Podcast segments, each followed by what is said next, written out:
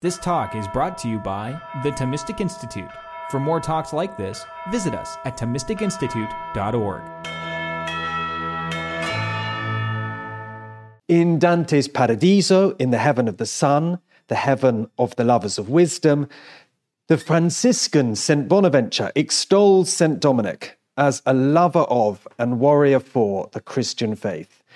The army of Christ the church militant, which cost so much to rearm the blood of the martyrs, was marching behind the standard, slow, fearful, and scattered, when the emperor who rules forever, God, sent to the aid of his bride, the church, two champions, St. Dominic and St. Francis, by whose deeds and words the straying people were brought to themselves. In Caleruega was born the amorous lover of the Christian faith, the holy athlete, benign towards his own, but harsh to his enemies. And from the see of St. Peter, he asked permission to fight against the errors of the world to defend the seeds of faith. To the Dominican St. Thomas Aquinas, by contrast, Dante gives the critique of those of his fellow Dominicans who had already strayed from the path set by their founder. I was among the lambs of the holy flock that Dominic leads by a path, where one fattens well if one does not wander.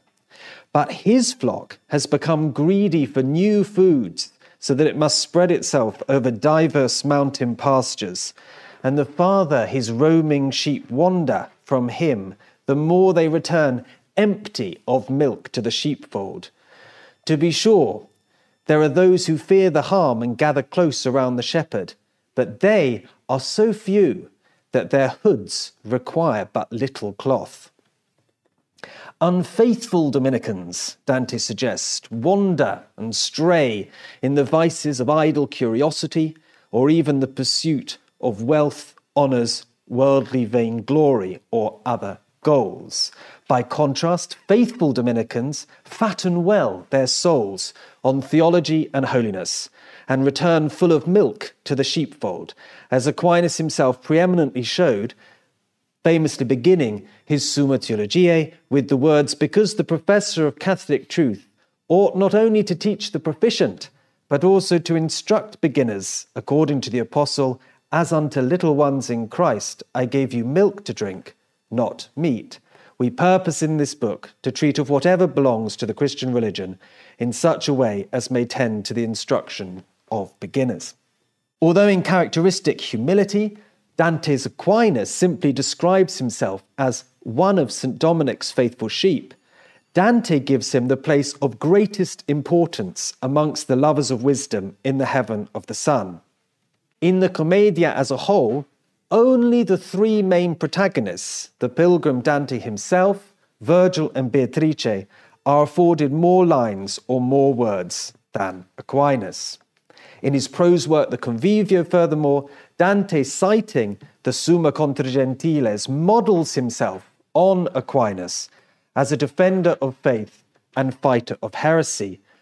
I model myself on the good friar Thomas Aquinas, who entitled one of his works, written to refute the arguments of all those who deviate from our faith against the Gentiles. Dante then clearly saw Aquinas as, in the spirit of his founder, a lover of and warrior for the Christian faith, and perhaps even saw himself in similar terms. From Dante's perspective, a Thomist, whether a follower of St. Dominic or a follower of St. Thomas, or perhaps preferably both, is always at war, as there are always errors to be combated and the seed of faith to be defended. There are always souls in danger of damnation and souls to direct to heaven. While St. Dominic's battle with the Albigensian heresy, say, or St. Thomas's battle on two fronts, with opponents of Aristotle to court on one side and with Latin Averroists, who held philosophical views at odds with Christian, Christianity, as on the mortality of the individual soul on the other, are relatively well known. In this talk, I am going to take us back to 1921, the 100th anniversary of the Oxford Dominican Priory here on its current site and of the establishment of the Institute for Thomistic Studies at the Dominican study house of Le Saulchoir in Belgium, and to a civil war brewing within Thomism and within Dante studies, a civil war which would question the very nature of Catholic theology and philosophy, with consequences which are felt to the present day, um, as, for example, uh, in discussion yesterday, in the formation of Dominican novices here. I first briefly analysed the main battlefield, the debates about Aquinas' thought, with particular references to the controversy about Christian philosophy. I then turned to the skirmishes in the field of Dante studies between scholars such as the French Dominicans Joachim Berthier, 1848 to 1924, and Pierre Mandonnet, 1858 to 1936, who presented Dante as fundamentally a Thomist and Catholic theologian poet, and those such as the lay historians Bruno Nardi and Etienne Gilson, who deconstructed what they saw as the myth of Dante Thomist and saw a fundamental disharmony between Dante and Aquinas' thought. As I show through the work of the English Dominican Kenelm Foster, who may be, well, perhaps not known to some of you here, it was the latter view that emerged victorious, influencing post war Dante scholarship to the present. In light of this intellectual history, in the final part, I reappraise eight key alleged points of divergence between Dante and Aquinas' thought, or at least some of those. So, first of all, a civil war in Thomism. Mandonnet and Gilson on Aquinas and Christian philosophy. In 1921, 700 years after the death of his founder, St. Dominic, the French Dominican Pierre Mandonnet helped to launch a new historical institute for Thomistic studies. Having entered the Dominican order in 1882, Mandonnet had been professor of history at the University of Freiburg from 1891 to 1918, and on retirement, he continued to research and teach at the Dominican study house of Le Saulchoir in Belgium. Mandonnet was an outstanding historian and theologian, author, for example, of important volumes on Siger of Brabant, and collaborator on the critical edition of Aquinas' works commissioned by Pope Leo XIII, as editor, for example, of Aquinas' huge commentary on the sentences. One of the giants of medieval studies and founder and honorary president of the French Société Thomiste, Mandonnet's name was synonymous with fundamental research into the thought and writing of Thomas Aquinas.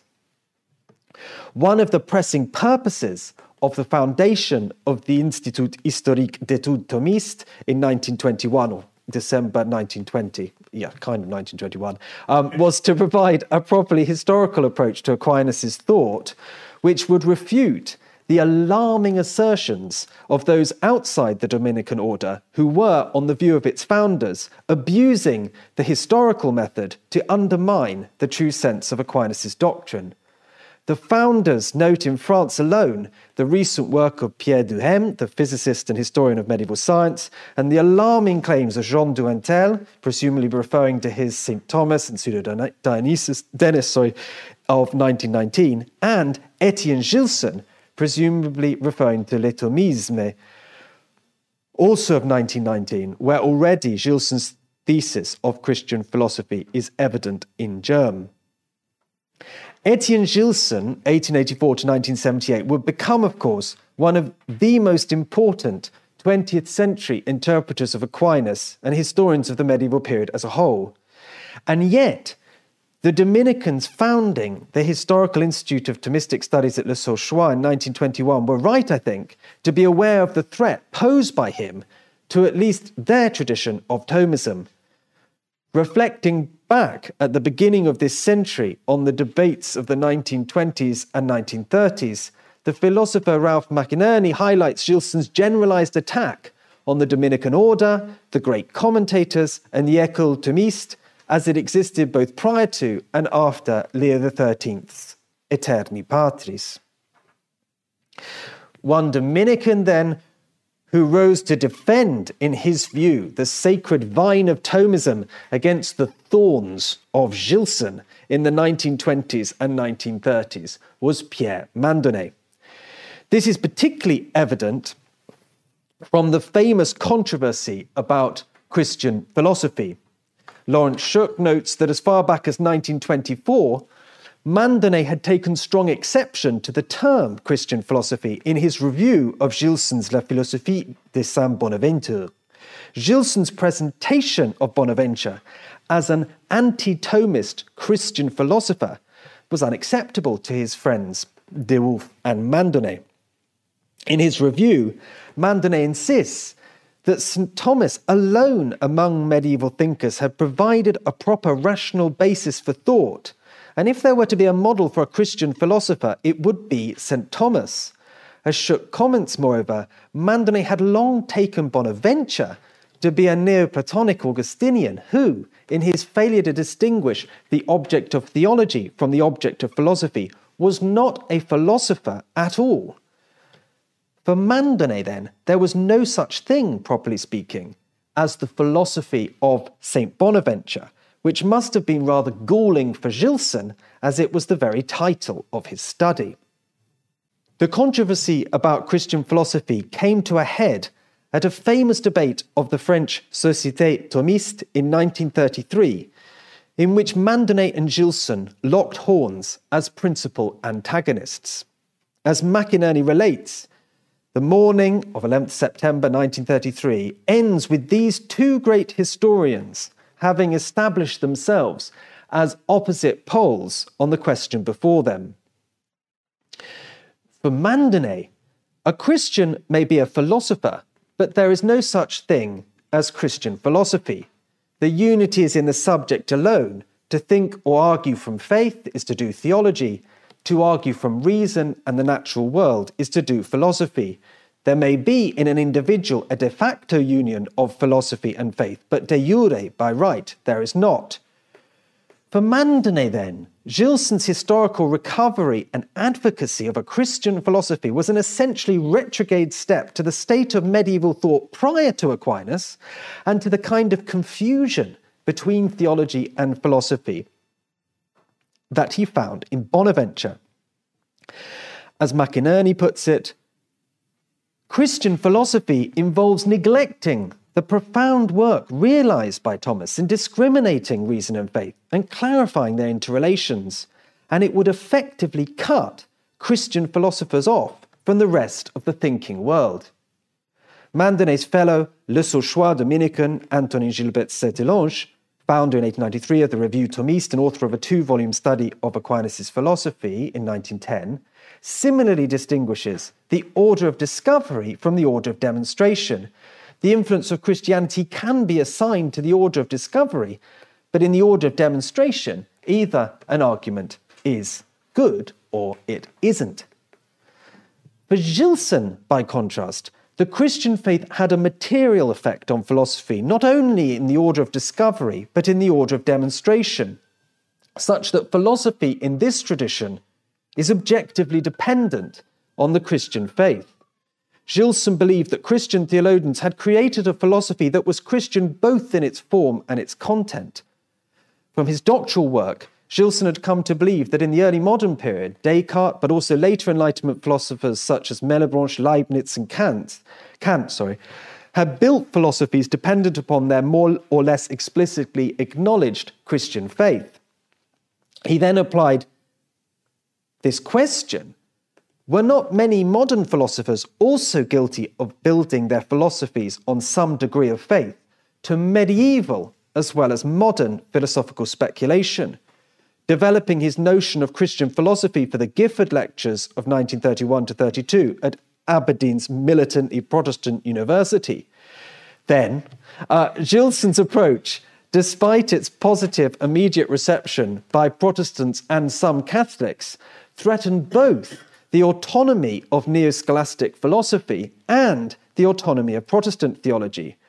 It would subsequently lead to the relativism of Thomist, classical realist, Aristotelian philosophy as a mere competing tradition of philosophy, as, for example, in the subsequent Gifford Lectures, 1988, of Alasdair MacIntyre, published as three rival versions of Moral Inquiry in 1990. So, there's a civil war in Thomist studies. Now, a civil war within Dante's studies. Mandonnet and Gilson did not agree about Aquinas. They also did not agree about Dante, and it is little surprise then that they did not agree about the relationship between Dante's and Aquinas' thought.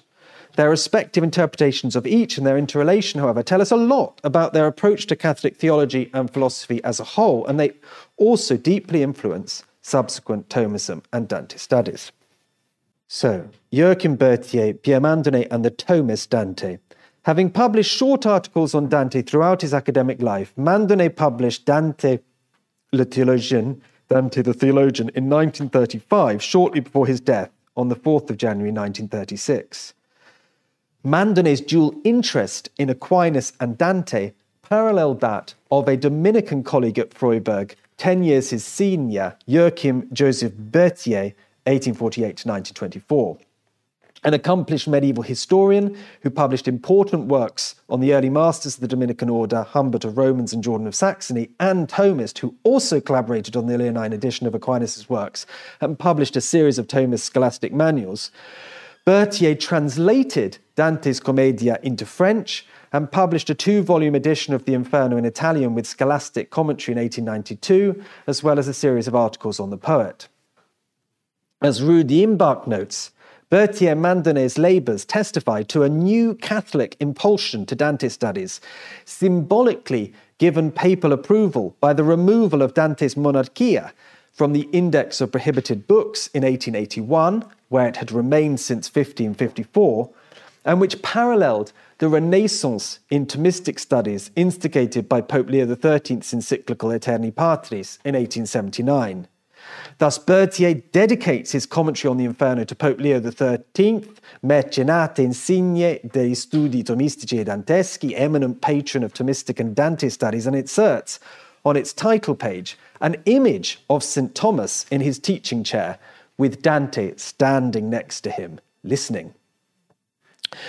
Although Dante was nine when Aquinas himself died, the intended signification of this visual representation is not altogether fanciful. In the Convivio, Dante represents himself as listening to the wise and gathering the crumbs from their table and relates how he went to the disputations of the schools of the religious, the Dominicans at Santa Maria Novella and the Franciscans at Santa Croce. Berthier and Mandonnet both see Dante as first and foremost a brilliant scholar and synthesizer. His true originality is to be found not in his doctrine, the shared patrimony of all the great minds of that astonishing Christian Europe of the 13th century, but in his mastery of poetic form. Dante's original greatness does not reside in the content of his work, but in his extraordinary poetic technique, which synthesizes this material in an immense, finely detailed, and harmonious poem of beautiful unity and perfect proportion, with connections between all its major themes and grace and truth in its smallest details. Although well aware of other sources of influence, Berthier understands Dante's philosophical studies as principally following Aristotle, especially interpreted through Aquinas' commentary, commentaries, and his study of theology as also primarily following the teachings of St. Thomas. Mandonnet, though, further distinguishes between the sources and the shape of Dante's thought, addressing critically the universally established custom of placing Dante's theories in parallel with those of Aquinas Mandonnet underlines that such correspondences, however fruitful, do not imply a formal Thomism, because St. Thomas is not simply a great leader of a school, but above all, the representative of Catholic teaching. St. Thomas hence finds common ground with all the great theologians, and his primary achievement was to better order this teaching and evidence it more perfectly. While Mandonnet notes that Dante, as a layman and an impoverished exile, may have had to search for solutions to certain problems in whatever theological sources were at hand, he nonetheless maintains that where possible, Dante drew on Aquinas' works, and where this was not possible, Dante conformed his thought to the one who was, in his eyes, his master. Although there may be differences here or there on questions of secondary importance, Mandonnet insists that Dante follows Aquinas on key points of contested doctrine in the 13th century, and that the commentators are therefore on the right tracks who compare the doctrine of the great theologian and of the great poet to shed light on both. Bruno Nardi and the myth of the Thomist Dante. It is this universal opinion among Dante scholars that Dante faithfully followed the teachings of St. Thomas, against which the lay scholars Bruno Nardi and Etienne Gilson reacted polemically. Both Nardi and Gilson situated their own arguments about Dante as specific refutations of those of Pierre Mandonnet, and more generally as attacking what they saw as the myth of the Thomist Dante. The subject of Bruno Nardi's doctoral dissertation, Siger de Brabant, dans la Divine Comédie et les sources de la philosophie de Dante in 1911 was prompted by his reading of Mandonnet's work on Siger and the Averroism of the 13th century. The title page of Mandonnet's work features one of the two tercets about Siger's place in Dante's heaven of Christian wisdom. This is the eternal light of Sigieri, who, reading in the Vico degli Strami, demonstrated enviable truths. Mandonnet emphasizes the exceptional place assigned by Dante to Siger of Brabant as an unequivocal sign of his estimation for him and as the cause of considerable scholarly attention in the commentary tradition. Why does Dante elevate Siger in this way? Mandonnet explicitly opposes the hypothesis that by elevating Siger, Dante was ironically subverting the Dominicans. Instead, for Mandonnet, Dante desired, desired to place examples of celebrated philosophers who were not also theologians in his heaven of the wise, a prescription which limited the choice, and Siger of Brabant and Boethius of Dacia are his examples of masters who were exclusively philosophers. Mandonnet argues that Dante probably had little knowledge of the specific Averroes doctrines of Siger of Brabant that he documents in his study, and he opposes the attempt by Dante amateurs to use subsequent historical knowledge of Siger as a favoured argument in a wider emphasis on Dante as a heretic or heterodox thinker. On Mandonnet's view, Dante places Siger in the heaven of the wise as a representative of philosophy and as a defender of the autonomy of philosophy from theology and the arts faculty from the theology faculty. His enviable truths referring to some of his philosophical theses attacked by Bishop Tempier in the condemnation of 1277. In this general respect, in other words, as defending the relative autonomy of philosophy, philosophy, Siger is on the same side of the debate as St. Thomas, St. Albert the Great, and the Dominicans as a whole. By contrast, Bruno Nardi develops as the argument of his doctoral thesis what Mandonnet had dismissed as the amateur reading of Siger as implying a heterodoxy in Dante's own thought where Mandonnet downplays Dante's knowledge of Siger's Averroistic thesis documented in his study, the doctoral student Nardi emphasizes them as central to Dante's syncretist thought.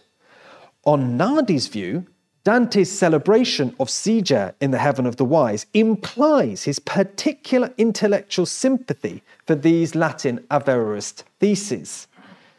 Siger does not stand for the general autonomy of philosophy from theology, but rather for the more specific division within the Aristotelian philosophers themselves between the Latin Averroes and the Thomists, which Dante, in his original poetic synthesis, would eventually overcome. Deriving from Mandonnet a picture of the world of Latin Averroism that Siger inhabited, Nardi makes this the backdrop for his understanding of Dante's own early philosophical culture, as reflected in the second part of Mandonnet's title, Siger of Brabant, and 13th century Averroism, which becomes in Nardi, Siger of Brabant, and the sources of Dante's philosophy. As Paolo Falzone highlights, This underpins Nardi's presentation of Dante's inte- intellectual trajectory as a convert from a period of life in which he sympathized with those Arabic Aristotelian views, of which of Brabant was the famous champion, an intellectual sympathy which caused the frightening chasm he was digging within his mind between the philosopher's exigencies and the aspirations of the believer, to the reorientation of his philosophical opinions towards their theological reinterpretation in a new and original Christian synthesis, with the abandonment of the Convivio and the writing of the Commedia. Okay, so now Etienne Gilson and Dante as Christian philosopher, not Thomas theologian. If Nardi's lifelong approach to Dante was stimulated by his antagonistic interpretation of Mandonnet's scholarship on Siger, what Kenelm Foster called Gilson's brilliant raid into Dante territory with Dante and Philosophy, 1939, subsequently translated into English as Dante the Philosopher, 1946, was nothing other than a book length refutation of Mandonnet's Dante the Theologian, 1935, not yet translated in English. Well, um, I'm working on this with a colleague, um, Patricia um, Kelly, and typically referred to, if at all, in English language scholarship through Gilson's caricature.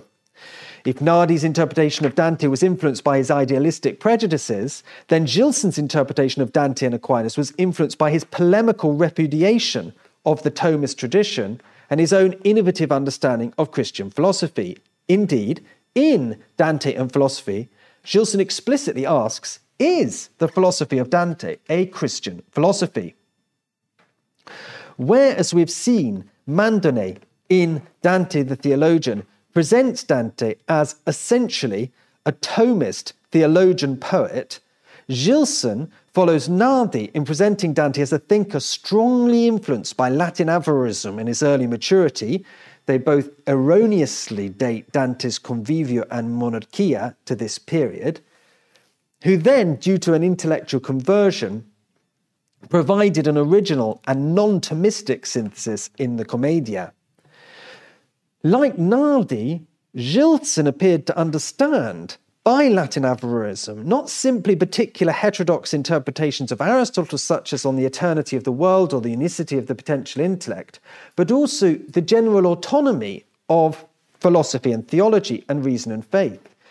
It is this strict division which Gilson critiques as heterodox in the Duo Ultima, the two final ends of Dante's Monarchia, according to which man has two ethical goals in this life an earthly beatitude attainable by the teachings of the philosophers, the temporal sphere of the Holy Emperor, and an eternal supernatural beatitude attainable by the teachings of Christian revelation, the spiritual sphere of the Pope.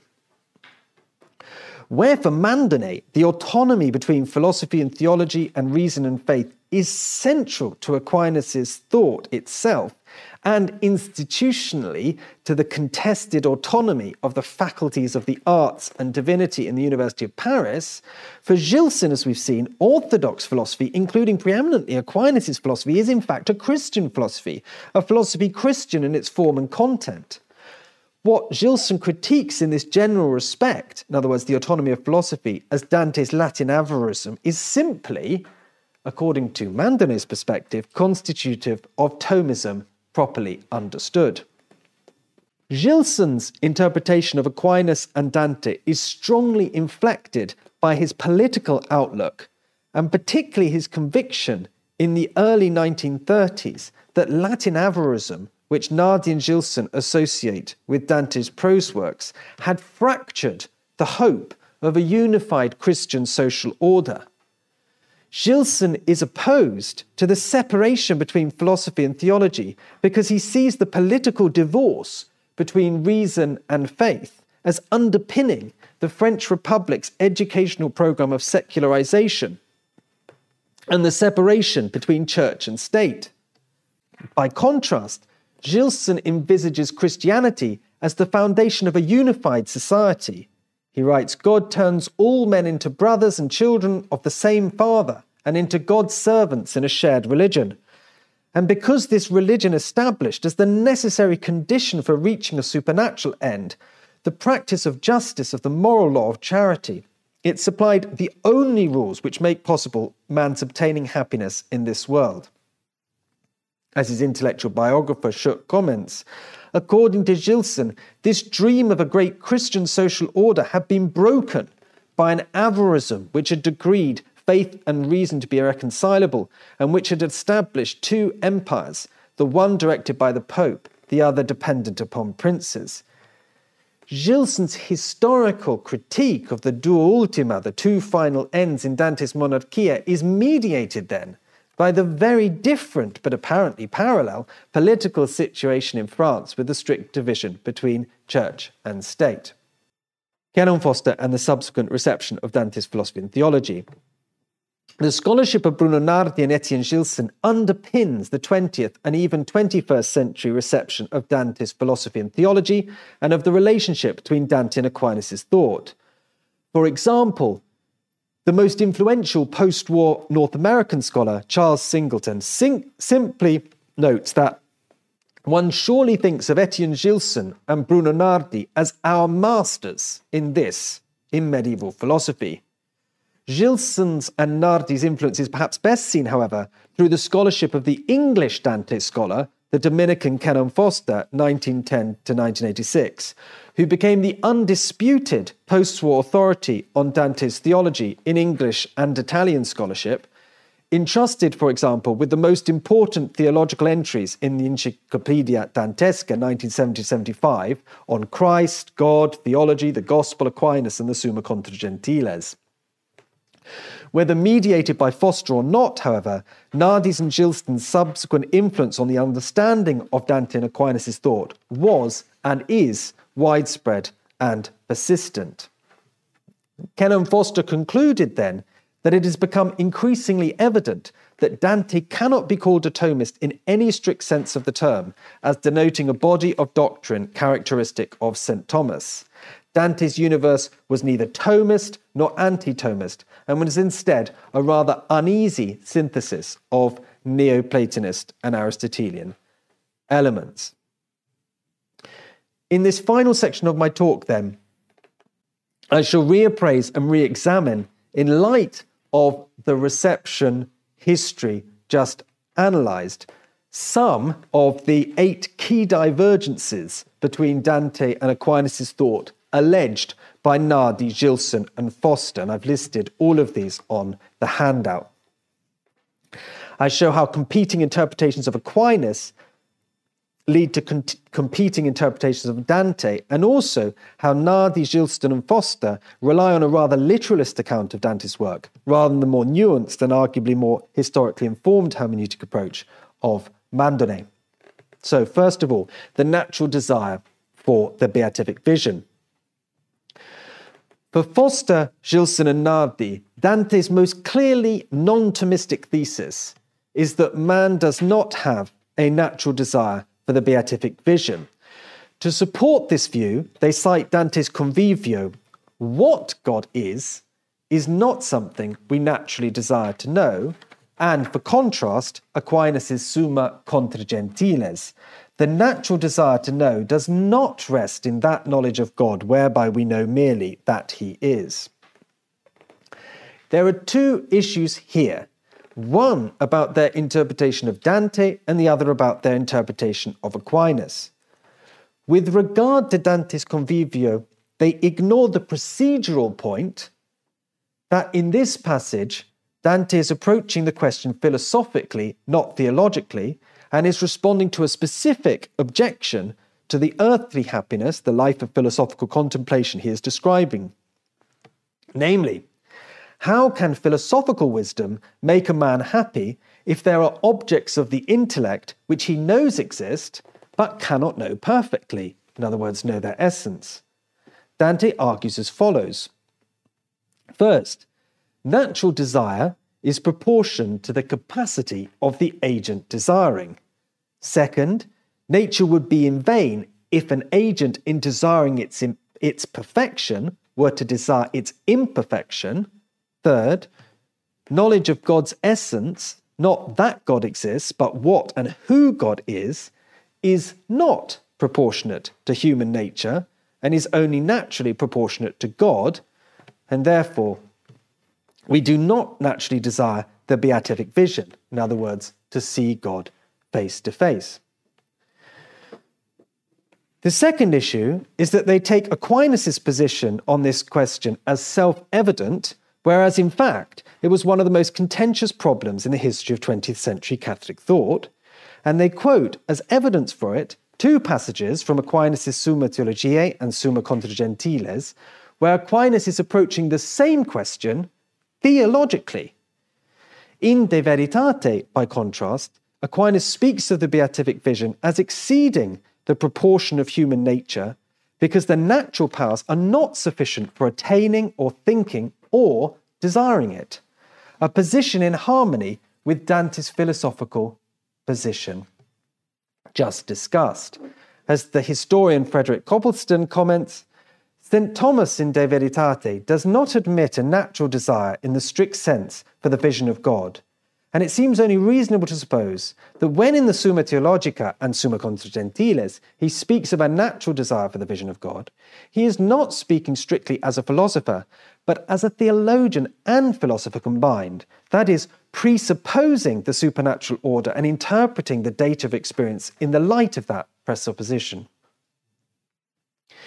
In this regard, McInerny highlights Cajetan's distinction between two ways of considering man's desire for the beatific vision. First, as pertaining to man's nature, it is not natural. Second, as pertaining to man ordered to a supernatural end, it is natural. Aquinas' passage in De Veritate should be understood in the first sense, as should Dante's passage in Convivio 3, whereas the passages in the Summa Theologiae and Summa Contra Gentiles cited by Nardi, Gilson, and Foster, should be understood in the second sense. Rather than a necessary and certain contradiction between Dante and Aquinas, then, what is at stake here are two rival interpretations of Aquinas' thought. Etienne Gilson considered absolutely perfect Henri de Lubac's thesis in Le Mystère du Surnaturel that, according to Aquinas, man has a natural desire for the beatific vision in both senses, a desire only grace can accomplish. However, de Lubac and Gilson were reacting against the mainstream Thomist tradition of the time, according to which man is made for a natural happiness in such a way that if he is called to the vision of God, as he is, such a grace can only be superadded. The theory thus denies that man, in sense one, has a natural desire for supernatural beatitude, the aspiration for which is due to a grace specifically Christian. Okay, that's the first um, uh, contested thesis. So, number two, this one's shorter. Dante's imperialist argument for the Holy Roman Empire with universal and complete temporal power. Etienne Gilson highlights the striking contrast between Dante's and Aquinas' political thought. In Monarchia, Dante writes, For the sovereign pontiff, vicar of our Lord Jesus Christ and Peter's successor, to whom we owe what is due, not of Christ, but of Peter. In De Regimine Principum, Aquinas writes, The sovereign priest Peter's successor, the vicar of Christ, the Roman pontiff, to whom all the kings of the Christian people owe submission, as to our Lord Jesus Christ himself. However, in observing this contrast, Gilson is only reiterating what Berthier Mandonnet had both underlined as a heterodox and non Thomistic element in Dante's thought. Thus, Berthier considered wildly idealistic, dangerous in its time, and clearly erroneous Dante's practical application of the twofold end of man, natural and supernatural, to support his imperialist argument for the complete temporal sovereignty of a Holy Roman Emperor in Monarchia, and that the Dominican Guido Vernani and the Church was quite right to refute and condemn this thesis shortly after Dante's death in 1328. Mandonnet similarly contextualizes Dante's imperialist utopianism, excusing it with reference to the political passions, unjust exile, and disappointments of Dante in his time. The removal of Dante's Monarchia from the Index in 1881 was in no way a belated recognition that Dante's political vision had in fact been correct. Nonetheless, times had moved on, and the church arguably did not want to dampen by this censure the enthusiasm for Dante as the Christian poet of the Commedia. Notwithstanding Dante's heterodox political vision, it is the theological and philosophical doctrines of the Commedia overall that Mandonnet and Berthier consider sound and in general harmony with Aquinas' teaching. According to Gilson, Nardi, and Foster, however, not only Dante's imperial political theology, but the ethical theory of the two ends of man, the duo ultima that underpins it, sets him at odds with Aquinas' own moral thought. Dante's dualism and the temporal final goal which it implies are excluded in advance by St. Thomas. Gilson claims that not only, as far as we know, did St. Thomas never speak of duo ultima, nor in the sense of duplex finis, but his doctrine excludes even the possibility of their existence.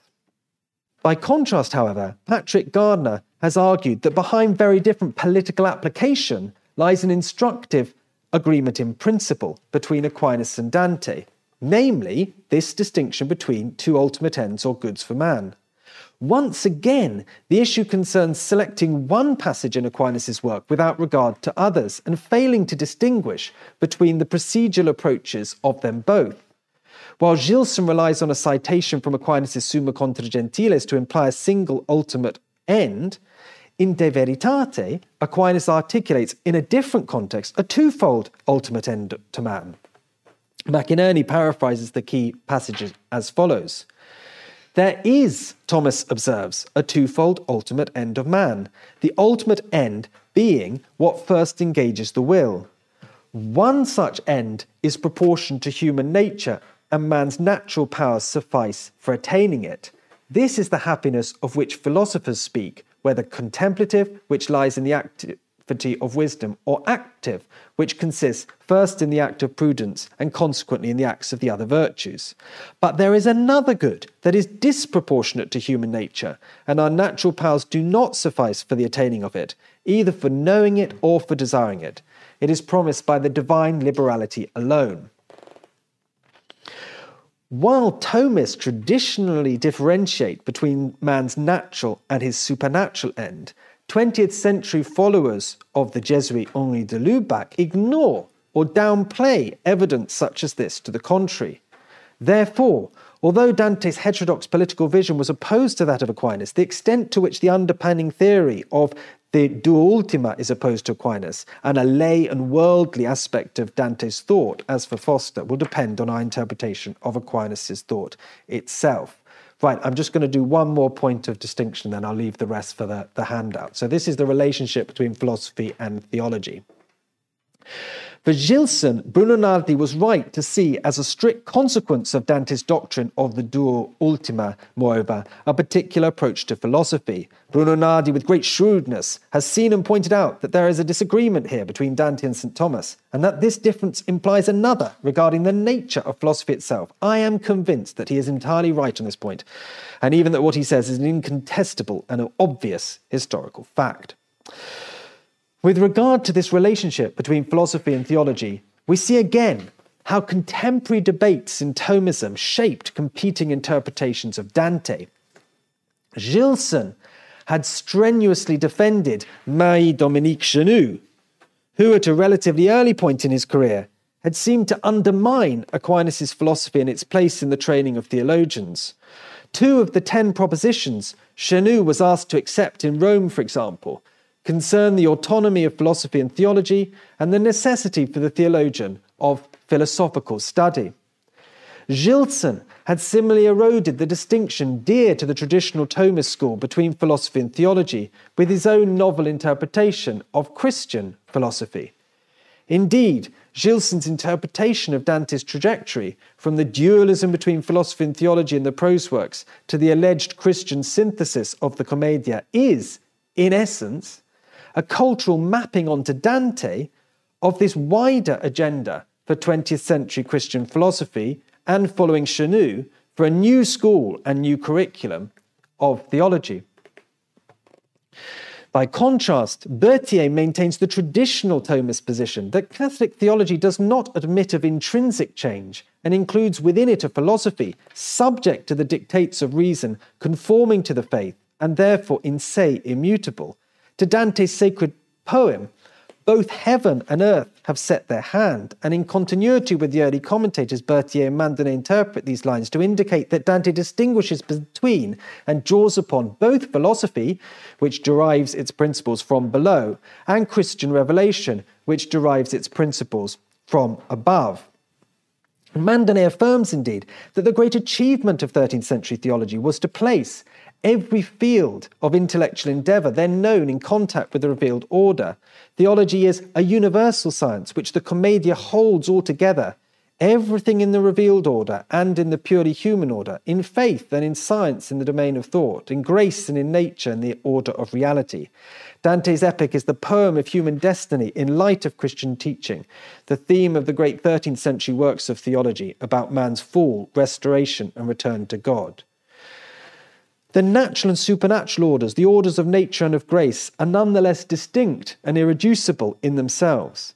It is for this reason that, with regard to the speculative knowledge, Mandonnet identifies Dante's Virgil with philosophy, while he identifies Dante's Beatrice specifically with revealed truth, faith, and the light of glory.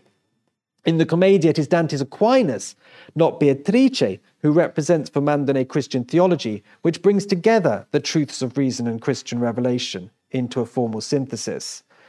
Thus, where Kenelm Foster, in particular, saw the dichotomy between Dante's Virgil and Beatrice as setting Dante at antipodes with Aquinas and creating a deeply problematic tension in the poem between two Dantes, the title of his book on Dante. Mandonnet understands Dante's Virgil and Beatrice as his poetic solution to the challenge of representing in the speculative order of knowledge, the Thomistic autonomy of truths from reason and from revelation, truths which find in Christian theology, in Dante's Commedia, in Aquinas' Summa Theologiae, their integration without thereby losing their distinction.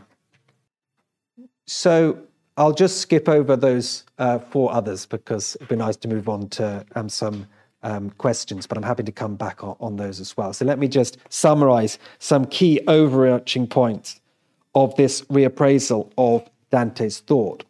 First, Pierre Mandonnet takes a critical perspective to the university established custom of placing Aquinas' theories in parallel with those of Dante.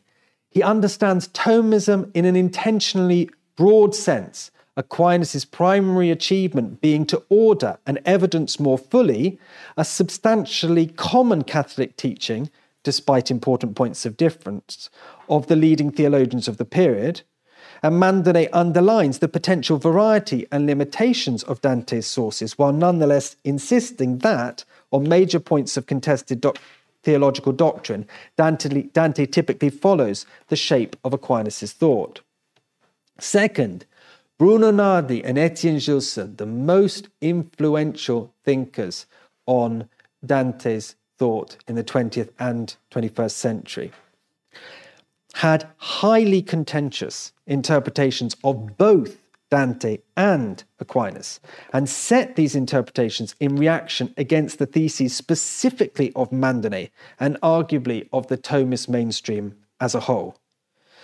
By focusing on those Dante theses that Nardi, Gilson, and Foster considered especially irreconcilable with Aquinas' thought, I've suggested that the situation may be more complex and involve competing understandings of Aquinas as well as of Dante.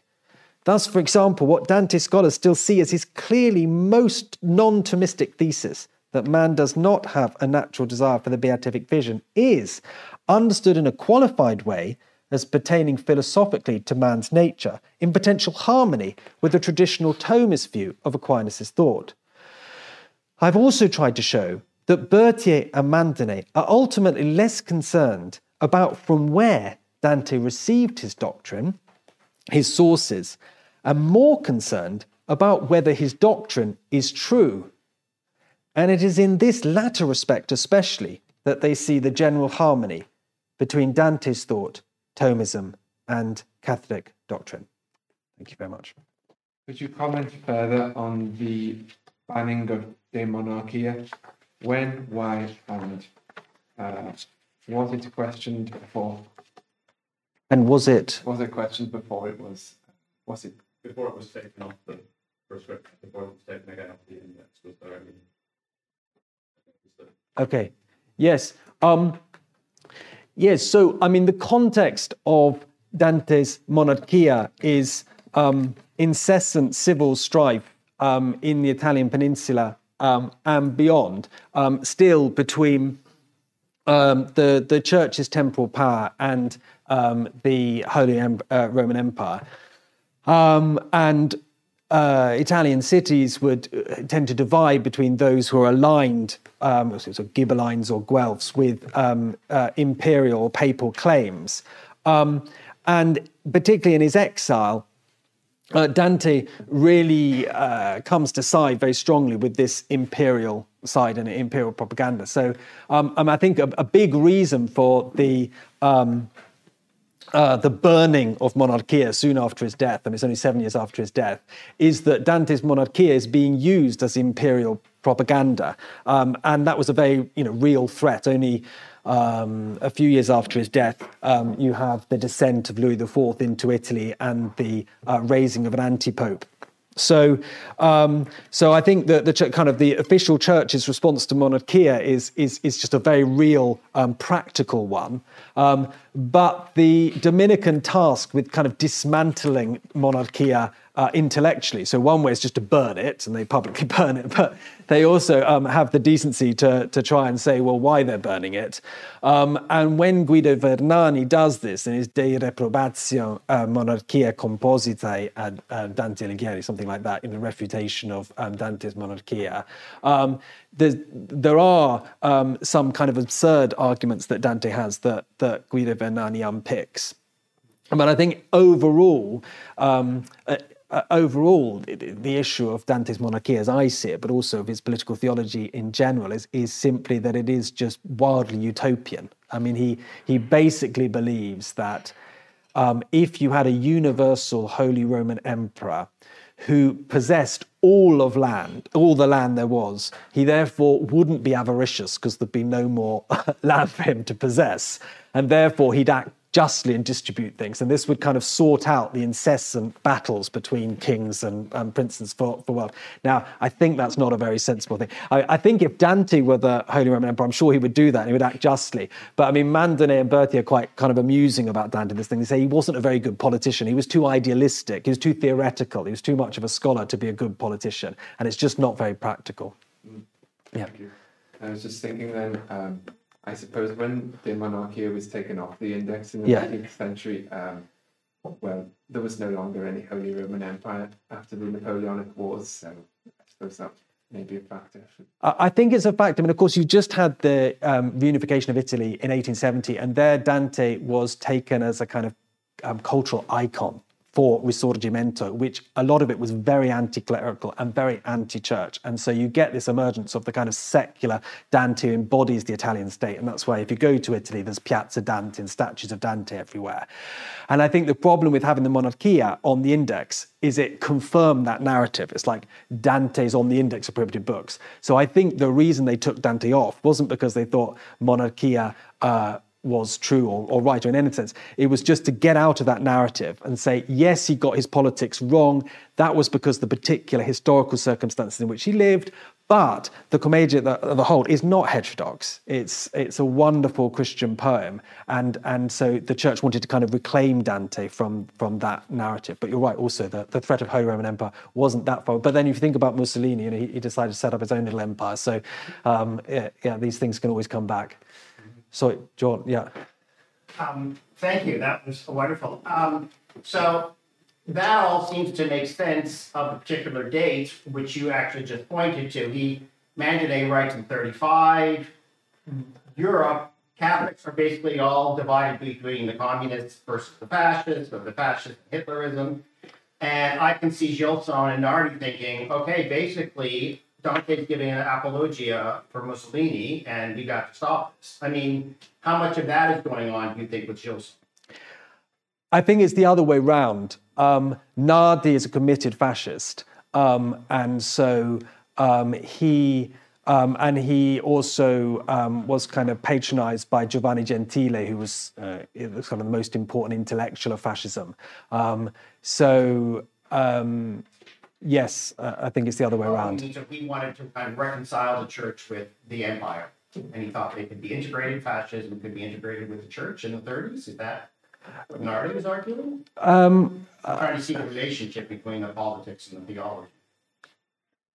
Yeah, no, I mean it just it just is is the case that Nardi was uh, a fascist, and also I mean one of the problems for Nardi is that because he was an ex-priest as well, he couldn't get a position at a university in Italy, and so he had to get sort of special um, dispensation to eventually um, be able to take a university post.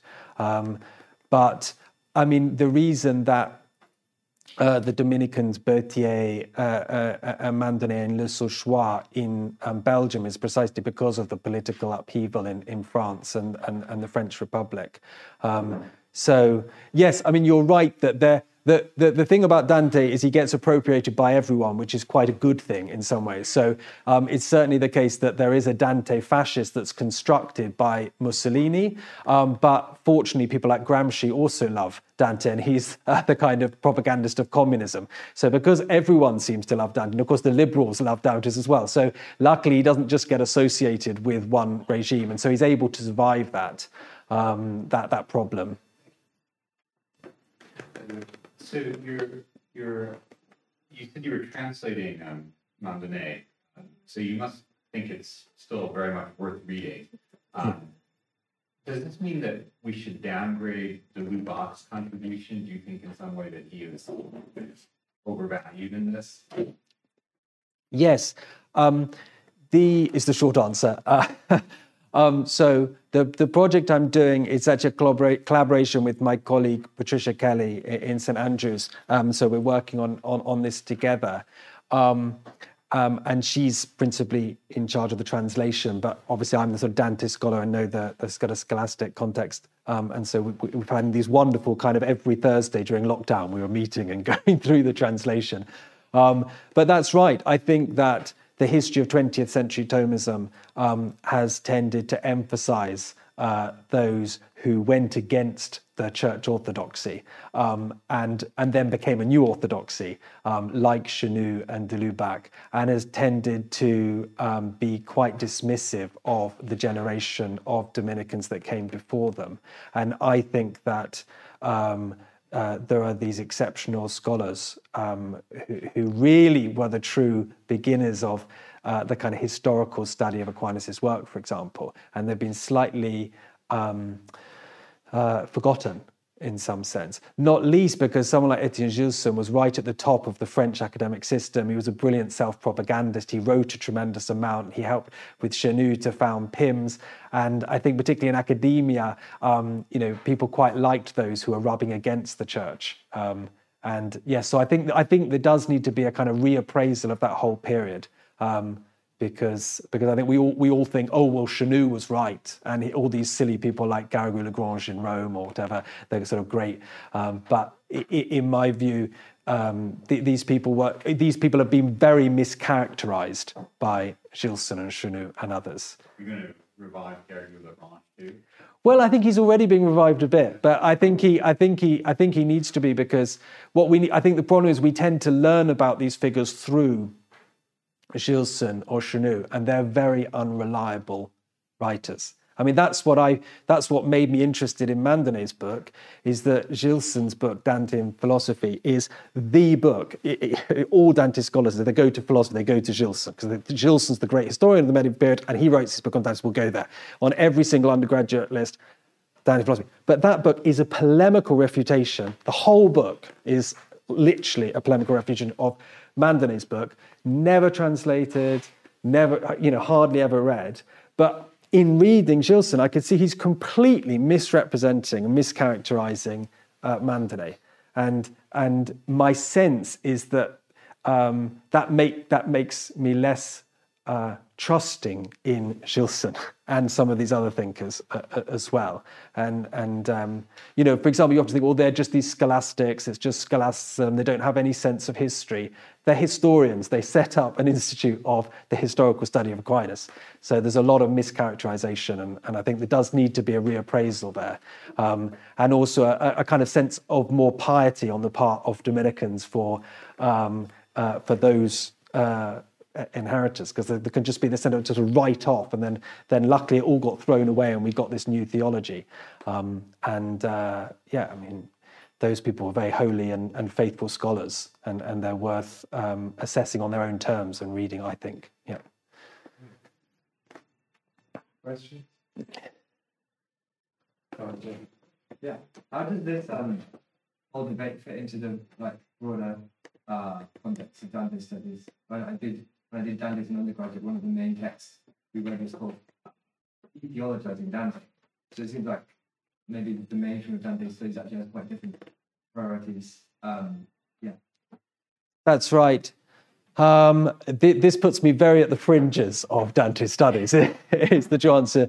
Um, uh, I mean, my colleagues, we just had a conference in Cambridge and Oxford on Friday and Saturday, are, are interested in what I'm doing. And, and when part of the reason this, this, this um, translation we're doing of Mandonnet's uh, Dantean theology, Dante the theologian, I'm, I'm writing a very long introduction of 15,000 words. So we're not just giving it to people. So the, the purpose of that introduction is to show uh, how Mandonnet's ideas were traduced by Gilson, but also how they um, challenge contemporary understandings of Dante. So it's it's not simply a kind of handing over. It's also, and so I think that's what I'm always trying to do. Obviously, I'm a Dante scholar, so I know the tendencies in the field, um, and then I'm retrieving these earlier voices from you might call the kind of Leonine revival of of of, Dante studies, but very much um, putting them in dialogue with um, contemporary Dante studies. I mean, I haven't talked about this today,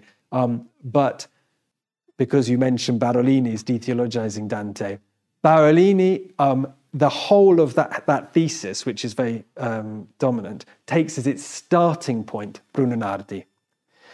Um, and it takes as its starting point Bruno Nardi's idea that Dante's whole Divine Comedy is not an allegory of the poets, but it's a prophetic vision. Right? Believed that Dante actually had a vision of the Inferno, Purgatorio, and the Paradiso and recorded it in the vision. And Barolini starts a book by saying Dante scholars haven't taken this seriously enough. We have to accept everything in the Divine Comedy, all the encounters, as if they're true or as they're true, as Dante. In other words, the literal sense of Dante's Divine Comedy is literally true. I think that is completely wrong. but the problem is both you know, Bruno Nardi so influential, and then you get that prophetic vision. Then you get the whole Singletonian school you probably will have studied, which talks about the allegory of the theologians, that Dante writes his poem as if it's the Bible, and so we have to understand the literal sense as if it's true. And so um, the whole of 20th century interpretations of Dante have tended to emphasize that the literal sense of Dante's poem is true. Now, that is really problematic. Right? First of all, I think it's wrong, but it's also really problematic because it means when you get to situations like Dante's strange limbo of the virtuous pagans, you have to think that Dante really believed that in hell, in the limbo traditionally reserved for the unbaptized infants, there are Virgil and Horace and Homer and all these virtuous pagans. Now, if you take that literal understanding as true, Dante automatically becomes a heretic, because that's terrible theology. I mean, Aquinas rules it out as utterly impossible. Um, Augustine rules it out as outrageous presumption, right? They talk about it as a possibility and they rule it out completely. But someone like Berthier and and also the early commentators of Dante's poem, simply say, obviously, Dante here is talking poetice, non theologice. Right? He's talking poetically, non theologically. They all understand pretty much the literal sense of the poem as a fiction through which one comes to the truth, the theology. So, so I mean, Barolini detheologizing Dante takes Bruno Nardi, but I mean, it's another argument. I've just written an article on it in Bibliotheca Dantesca, but you know, that's uh, today I've kind of talked about the, the content of Dante's work and how you know, we need to sort of reappraise that. But that's really about the hermeneutics of, of the Commedia. But again, it shows someone like Barolini who read is following Bruno Nardi. But Bruno Nardi, when he first came up with that prophetic vision, I mean, people like these, these learned scholars are like, you know, where are you? You know, Bruno Nardi, you're off with your head. I mean, you know, what's wrong with you? But the problem is he then became the dominant scholar in Italian um, Dante studies. And everyone reads Dante through him. So, yeah.